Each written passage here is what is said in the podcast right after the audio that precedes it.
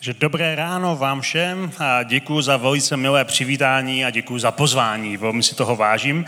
A jsem moc rád, že můžu být zase zpátky tady u vás, protože mě tady u vás velmi dobře. Vy jste takový náš domov od domova a, a skutečně asi z českých církví jste nám nejblíž a my jsme moc rádi, že můžeme s vámi mít spolupráci. A nejenom to, že já někdy mluvím tady u vás, nebo Michal mluví u nás, ale také, že budeme letos společně pořádat Global Leadership Summit. Na to se velice těším. Jsem moc rád, že jste se do toho pustili a doufám, že to bude pro vás velké pozbuzení a také požehnání v tom, jak to zlepší vaši církev. My GLS děláme v Hradci už řadu let a když se podívám zpětně, tak nám to pomohlo být lepší církví, to, že to můžeme organizovat, takže to, že to budete organizovat, je oběť a zároveň je to ale také dar. A já jsem moc rád, že jste se do toho pustili.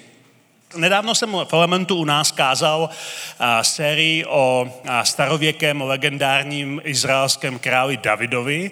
V té sérii jsem se pokusil rozbít obraz Davida, jak se o něm mluví v církvi.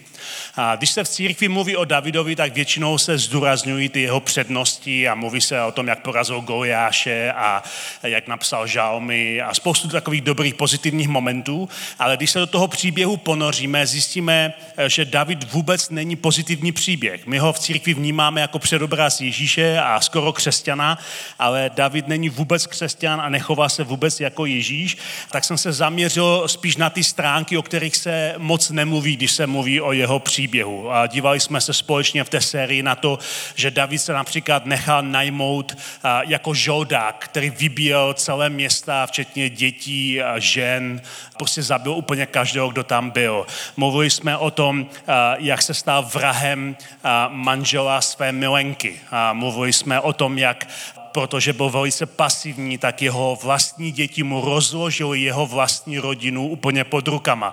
Mluvili jsme o tom, jak tenhle ten skvělý legendární král nakonec umírá úplně osamocený a nikdo u jeho postele není, když umírá a když umře, tak ho nikdo neoplakává.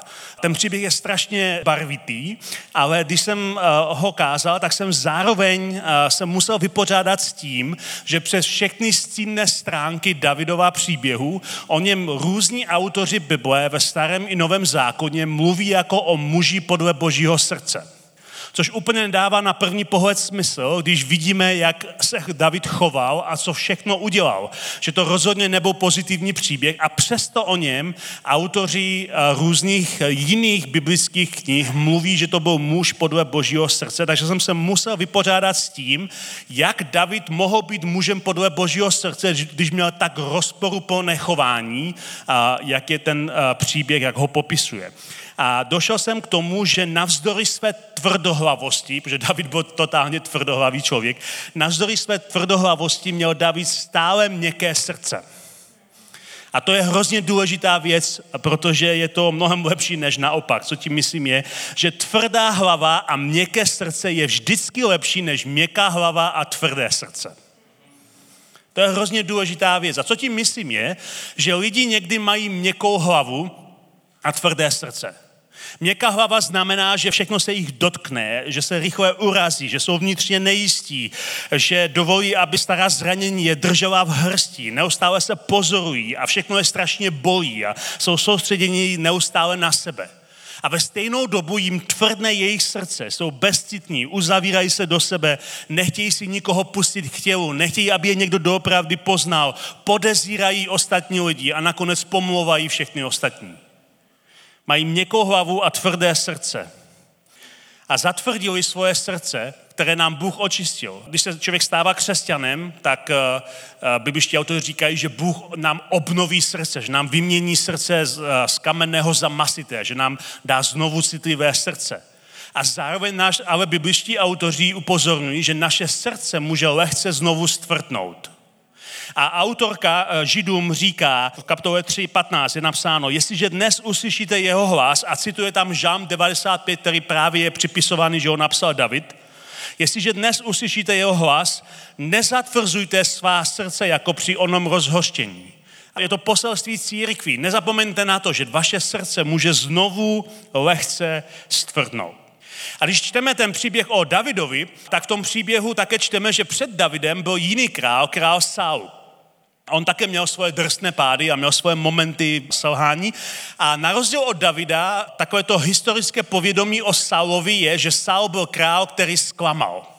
Že Saul byl král, který eh, nenaplnil to, co po něm Bůh chtěl, že dopadl špatně. A to mě taky fascinovalo, protože na jedné straně Saulovi pády byly velké, ale Davidovi pády byly ještě větší.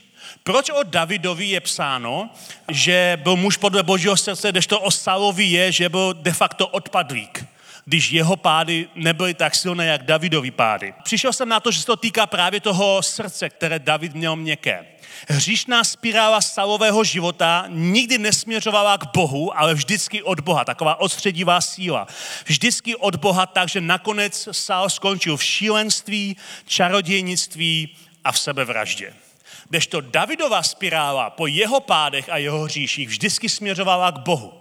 Vždycky tam bylo srdce, které ho vedlo znovu k pokání a k lítosti a snaze napravit a svůj život. Je to podobný princip, který vidíme v Novém zákoně u dvou Ježíšových učedníků, Jidáše a Petra. V čem byl Petr lepší než Jidáš? Oba dva, Jidáš i Petr, zapřeli Ježíše, oba dva, Jidáš i Petr, zradili Ježíše. Ale zatímco Jidáš v hořkosti jde a oběsí se a spáchá sebevraždu, Petr jde a pláče a prosí Boha odpuštění. Bylo to jeho srdce, které vedlo, že jeho spirála směřovala zpátky k Bohu, kde znovu získal odpuštění a nový start. A proto jsem velmi rád, že můžu začít tuhle tu sérii, kterou jste nazvali Hroší kůže, měkké srdce, protože to ukazuje, že každý z nás za všech okolností může uchovat své srdce měkké ve stejnou dobu, kdy nedovolíme, aby svět okolo nás, nás svými okolnostmi držel v hrsti. A o tom budu dneska mluvit. Začínáme a musíme začít tomhle tématu u našeho srdce, ne u hroší kůže. Hroší kůži si vypěstujeme poměrně snadno, pokud chceme, ale měkké srdce udržet je mnohem těžší. A musíme začít u svého srdce. A to, jestli naše srdce je otevřené nebo uzavřené, se projeví často podle toho, jak reagujeme, když někdo vedle nás v našem okolí strádá. Naše reakce, když někdo vedle nás strádá, když má nějaké těžkosti, naše osobní reakce a také naše společná, komunální reakce hodně ukáže, jaké je naše srdce a kam přesně směřuje spirála našeho života. Protože srdce komunity může stvrdnout stejně rychle jako naše osobní srdce. A jsou různé způsoby, jak srdce komunity může stvrdnout. A já si dokonce myslím, že i některá teologie vede lidi ke stvrdnutí srdce. Že nakonec lidi mají tvrdé srdce vůči těm, kteří strádají. A já se vám musím přiznat, že eh, v mých formativních letech, eh, teenagerovských letech, když jsem chodil do církve, tak jsem byl frustrovaný z církve. Protože církev, já jsem zhruba ve 14 letech změnil církve, kde jsem vyrostl a kam jsem chodil pak. A obě dvě ty církve mi přišly, že jsou v něčem nevyrovnané. Že jejich teologie působí nějakou zvláštní nevyrovnanost. Vyrostl jsem v hodně tradiční církvi, která se zaměřovala teologicky především na to, že jsem hříšník. To byla taková hlavní pointa. My jsme hříšníci, jsme naprosto skažení a nemůžeme prostě nic dělat dobrého sami ze sebe. Takže v té církvi byla taková úcta před Bohem. A to je správné, ale do jisté míry. Negativní projev téhle úcty byl v tom, že když v té církvi byl někdo, komu se dařilo dobře, tak se to bál říct. Protože okamžitě byl považovaný za pišného. Jo? Když tam někdo přišel a zeptal se někoho, jak se ti daří, a on, a on by řekl, mám se naprosto fantastický, právě jsem podepsal milionový biznis a našel jsem si přítelkyni a všechno je super, tak všichni by mu řekli, jako ty jsi trochu pišnej, nedávej si bacha, Bůh tě srazí, protože správná odpověď by měla být, z boží milostí to dávám, mám se dobře, díky Bohu, pokud se dožijeme a budeme zdraví, tak snad se mi bude i dařit lépe. Takový jako strašně super pokorný přístup. Jo? A, a všichni se báli mluvit o něčem pozitivním, protože se báli, že, že to bude označené za projev píchy. A pak jsem přestoupil do letničního charismatického hnutí. Tam byl úplně opačný problém. Tam všichni byli strašně vítězní. A všichni mluvili vítězně a všichni mluvili, jak se máš, jdu od slávy ke slávě, díky pánu všechno je dobré, všechno bude dobré. Bylo takové to prohlášení víry. A tam naopak oproti té první církvi se kdokoliv bál říct, že má nějaký problém. Protože říct, mám problém a věci jsou špatné, by znamenalo, že říkám, mám nějaký hřích ve svém životě, nebo uh, nemám dostatek víry, nebo Bůh má nějaké záměry, jak mě třeba dostat do latě, nebo já nevím. Takže všichni hráli na pozitivní notu. Všichni se tvářili, že jsou strašně pozitivní a strašně vítězní a, a všichni byli uh, lidé, kteří byli slavní. A já jsem spoustu těch lidí znal a věděl jsem, že žádná sláva v jejich životě moc není, že zrovna prožívají těžkosti, ale, ale oni prostě věřili, že když budou pozitivně vyznávat, tak se to určitě stane. A dneska i spoustu lidí, kteří nejsou věřícími lidmi, kteří věří v nějaké ale síly vesmírné, tak věří ve stejnou věc, že musíme pozitivně vyznávat. Nesmíme vyslovit ani, že jsme nemocní nebo chudí, nebo že se nám nedaří, protože by to byl velký problém. Jsme skoro takový jako uh, američani. Víte, že američani jsou takový jako velice pozitivní lidé, což je dobrá vlastnost, ale někdy jsou pozitivní až moc. Jo? Pokud jste byli v Americe, tak víte, že v americké angličtině uh, pozdrav, uh, jak u nás říkáme čau, jak se máš, tak uh, tam se často říká how are you, uh, což vlastně znamená překladu, jak se máš, ale není to skutečná otázka. Když se ti američan zeptá, jak se máš, tak neočekává, že mu řekneš, jak se máš. Jo, očekává se, že odpovíš fajn, jak se máš ty a on taky řekne fajn a jste, jste si všichni v pohodě, když se zrovna prostě umíráte, jo? to je naprosto v pohodě. Vždycky je to fajn. Uh, já jsem jednou byl v Americe, byli jsme s Ditou někde v Kolorádu a, a chytla mě horečka. Měl jsem nějaký prostě záchvěv horečky, bylo mi hodně zlé a jeli jsme do hotelu, já jsem to potřeboval vypotit a po cestě jsme se stavili do kavárny, protože jsem si chtěl koupit horký čaj a se můžu pořádně vypotit a bylo mi fakt zle. Vlezl jsem do té kavárny a nebyl tam vůbec nikdo, jo? byla tam jenom ta prodavačka. A když jsem tam vlezl, tak ta prodavačka se na mě ani nepodívala, tam něco dělala a říká, you? A já jí odpověděl, myslím, že právě umírám. A ona řekla, to je dobře. A já, opravdu? A v té chvíli jsem trošku pamatoval a říkal, cože jste říkal prvně? Já jsem říkal, že umírám. A ona, dostala tam z toho záchvama, umřela ona, ale to bylo trochu, trochu o něčem jiném.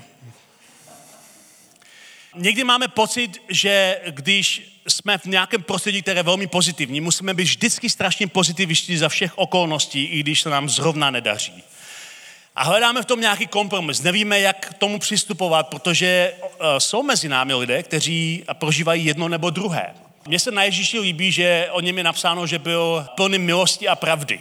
Ne, že byl kompromis milosti a pravdy, on nehledal průsečík milosti a pravdy. On byl 100% milost a 100% pravda. A já věřím, že jako Ježíšová komunita i my musíme být a ne nějaký balans, ale 100% komunita, a, která je plná a, smíchu a pláče, a komunita, která je plná pravdy a milosti zároveň. V Římanům Pavel píše té církvi do Říma jednu takovou větu, která zhrnuje velice krásně to, jak se máme chovat k různým lidem v církví. A je to věta, která často jen přečteme jedním dechem a jdeme dál, že to je v uprostřed dalších různých pokynů o církví, ale ta věta je strašně důležitá, tak bych chtěl, abychom se na ně na chvilku podívali. Tam, on tam píše, radujte se s radujícími, plačte s plačícími.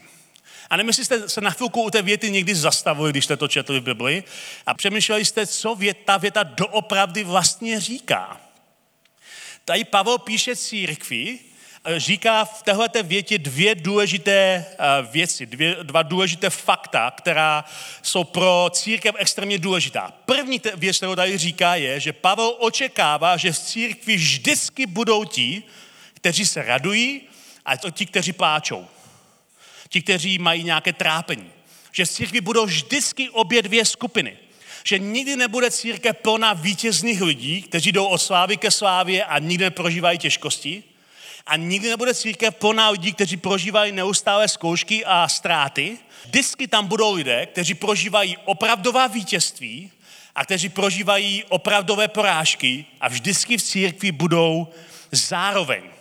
Církev, která se zaměřuje jenom na tu těžkou stránku života, je nevyrovnanou církví, která nereprezentuje Kristovu komunitu, stejně jako ale nereprezentuje Kristovu komunitu církev, která se považuje za to, že musí být nejšťastnější místo ve městě. Církev nemusí být nejšťastnější místo ve městě, církev by měla být nejupřímnější místo ve městě.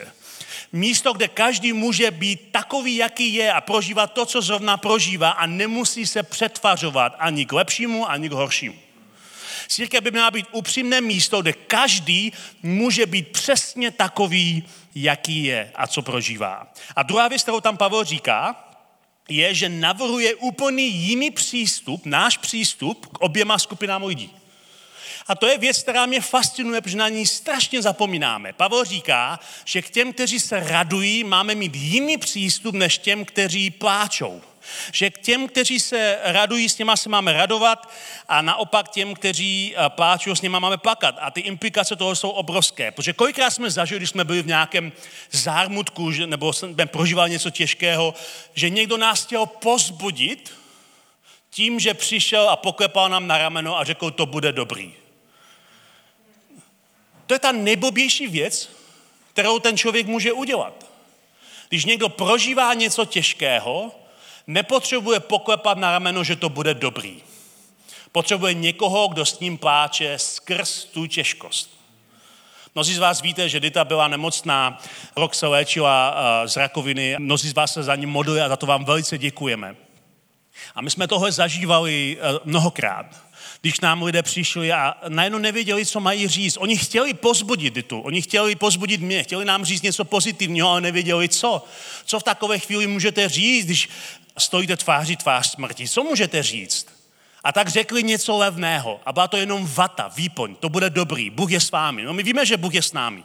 A jestli to bude dobrý, to není vůbec jisté. My jsme nepotřebovali slyšet někoho, kdo nás pozbuzuje levně. My jsme potřebovali někoho, kdo se za nás modlí, kdo pláče s námi, kdo s námi kráčí tou cestou. To je ohromný rozdíl. Myslím, že církev a my jako lidé, jako křesťané se potřebujeme naučit méně mluvit a více plakat s těmi, kteří trpí. Když se podíváme do starého zákona, je tam příběh Joba a Job je uh, příběh člověka, který ztratil všechno a jestli jste ten příběh někdy četli pořádně, tak víte, že uh, jeho přátelé, když se to dozví, tak se vydají za ním, aby ho pozbudili. A když ho uvidí, tak ho uvidí jako totální trosku. Job ztratil svoji rodinu, ztratil své bohatství, sedí tam na hromadě smetí a má ošklivé vředy a škrábe se kusem skla. Je to totální troska. A jeho přátelé, když ho uvidí, tak jsou tak z toho zhrození, že si sednou vedle něho a několik dní močí. A to bylo to nejlepší, co udělali. Na neštěstí pak začali mluvit. A celá kniha Job je příběh jejich mluvení, které nakonec Bůh kritizuje. Protože dokud jenom mlčeli, tak byli Jobovi opravdoví přátelé. Když začali mluvit, tak začali hledat zdůvodnění. Ale trpící člověk nepotřebuje hledat zdůvodnění. Trpící člověk potřebuje přítomnost. Boží i svých přátel. Velký rozdíl. A naopak, když někdo prožívá něco pozitivního, tak nepotřebujeme uh, jako ho tak nějak jako uzemnit, aby, aby nevyskakoval moc, moc uh, nahoru. Ale když se někomu něco podaří, tak zase biblický příklad je, že se udělá párty pro toho člověka. Že se udělá, uh, jen si vzpomeňte, co Ježíš říká. Žena, která našla minci, pastýř, který našel ztracenou ovci, otec, který našel syna, ti všichni v tom příběhu vystrojili párty, mejdan. Našel jsem to, co jsem ztratil, pojďte se mnou všichni slavit. Protože když někdo prožije něco pozitivního, tak reakce není, to je fajn, to je dobře, že se ti daří. A, a není to ani závis, ani pomluva. Je to raduju se s tebou, pojďme dělat nějakou oslavu, pojďme to oslavit, pojďme být vděční za to, co se stalo. Že já věřím tomu, že církev, která je autentickou komunitou Ježíše Krista, je církev, která nezlehčuje utrpení a nesnižuje radost která vždycky pomáhá lidem tam, kde jsou. Mě fascinuje na církvi, když se dívám do té historie první církve, že ta první církev vždycky měla obě dvě skupiny mezi sebou. Vždycky měla lidi, kteří prožili nadpřirozené uzdravení, když se modlili za nemocné. A měla lidi, kteří zemřeli na nemoci. Měla lidi, kteří eh, prožívali nasměrování duchem i ti, kteří životem jen tak prošli. Měla mučedníky, kteří umírali s chválou na rtech v arénách, ale měla také lidi, kteří zapřeli svoji víru tváří tvář mučení. Církev se naučila milovat obě dvě skupiny, protože obě dvě skupiny byly součástí její komunity. A to je věc, kterou se musíme naučit i my. A možná jako ilustrace na závěr nám poslouží příběh, příběh Jakuba a Petra. A já přečtu ten příběh, je trochu delší, přečtu ho právě proto, aby jsme viděli tu implikaci toho, se snažím dnes říct. Takže hned na počátku církve ve skutcích 12. kapitole. V té době král krutě napadl některé z těch, kteří patřili k církvi. Jakuba, bratra Janova, popravil mečem a když viděl, že se to Židům líbí, rozhodl se zatnout také Petra. Bylo to během svátku nekvašených chlebů. Když se ho zmocnil, dál ho zavřít do vězení a hlídat čtyřmi čtveřicemi vojáků. 16 vojáků hlídalo Petra. Po velikonocích ho totiž chtěl předvést k veřejnému slyšení. Petr byl takto hlídán ve vězení, ale církev se za něj vrouci modlila k Bohu. Noc předtím, než ho chtěl Herodes předvést, spál Petr mezi dvěma vojáky, spoután dvěma řetězy a stráže před dveřmi hlídali vězení. V tom vedle něj stanul hospodinův anděl a v celé zazářilo světlo. Mně se to hrozně líbí. To zkuste si to představit trošku, jo, plasticky. Petr je zatčený, ví, že ho čeká prostě soud, je zatčený, je spoutaný, je ve vězení a je tam 16 vojáků, kteří ho hlídají. A najednou se v té celé rozáří světlo, ale Petr chrápe dál. Takže ten anděl tady říká Lukáš. Udeřil Petra do boku, možná ho kopl, to my nevíme, možná to, to nevíme. Uh, udeřil Petra do boku a vzbudil ho, chápete, tam, tam bylo svě- anděl, světlo v celé a Petr chrápe. tak ho anděl probudí a říká mu, rychle vstávej, řetězy mu spadly z rukou sami od sebe. To je prostě jak sen. A anděl mu řekl, oblekni se a obuj. Petr úplně jak mechanicky, jak robot poslouchá. Když to udělal, anděl pokračoval. Vezmi si pláž a pojď za mnou. Petr ho následoval ven, ale nevěděl, že to s tím andělem je doopravdy. To byla taková ta zkušenost, která je tak fantastická, že vám přijde, že je to jenom sen. Takže Petr následuje anděla, ale nemyslí, že to je doopravdy. Myslel si, že má jen vidění. Když minulý první i druhou stráž, ta, ta stráž tam stojí a vůbec je nevidí. On s andělem jde, dveře se odevírají, stráž tam kouká a nic nevidí. Přišli k železné bráně, která vedla do města a ta se jim sama od sebe odevřela. To je úžasný příběh. Vyšli ven, přešli jednu ulici a v tom jej anděl opustil. Jo, a bez rozloučení mimochodem. Já nevím, jak to anděle dělají. Anděl najednou byl fuč když Petr přišel k sobě, si to představte, jo? Petr celou dobu si říká, to je sen, jako jdu za andělem, možná je to volání, že jdu do nebe, vůbec ne, místo toho jde ven z města. A najednou anděl je fuč a Petr se skutečně probudí. Já jsem fakt venku. A řekl si, teď vidím, že to bylo doopravdy. Vidíte, že ti bibliští hrdinové vlastně často v těch příbězích sami neví, co prožívají. Vidím, že to bylo doopravdy.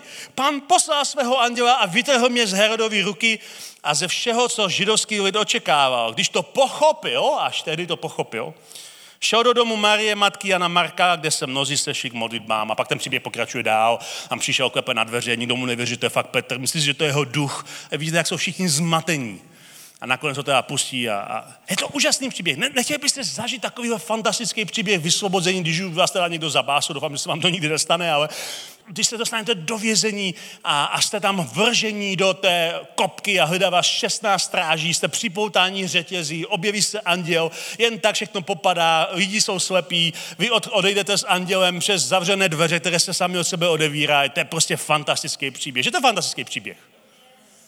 A je tak fantastický, když čteme tenhle ten příběh ve skutcích, že jsme skoro zapomněli, jak ten příběh začal. Ten příběh začal tím, že Herodes zatknul Jakuba a popravil ho. Takhle začíná ten příběh o Petrovi. Teď my víme, že Ježíš měl tři nejbližší přátelé. Jakuba, Jana a Petra. Jakub Jan byli bratři, Petr byl nejstarší učedník. To byli tři takový nejbližší Ježíšovi přátelé. Proč Ježíš zachránil Petra, ale ne Jakuba? Co mu Jakub udělal? Díval se na něho snad nějak blbě po skříšení a Ježíš si řekl, tak tebe, kámo, nezachráním. Ale tebe jo. My nevíme. My nevíme, co se stalo. A podle mě se nestalo vůbec nic. Petr konec konců neunikl mučednické smrti. O nějaké roky později je znovu začen a je nakonec ukřižován A dokonce je ukřižován hlavou vzhůru, protože sám prohlásil, že není hoden být ukřižován nějaký jeho pán, tak ho ukřižovali hlavou vzhůru. A Petr neunikl mučednické smrti, stejně jako Jakub. Ale ta pointa toho příběhu je, že důvod, proč Lukáš nepíše, proč Jakub byl popraven a Petr vysvobozen, je, že církev uměla pracovat s oběma skupinami. Církev neřešila, tyjo, tak Jakub čemu dělal nějaký hřích, možná, měl něco, možná nevyznával pořádně. Jak vidí, Petr nevyznával vůbec nic. Petr ani nevěděl, že to je pravda, dokud nebyl ven. Petr byl naprosto ztracený v tom příběhu.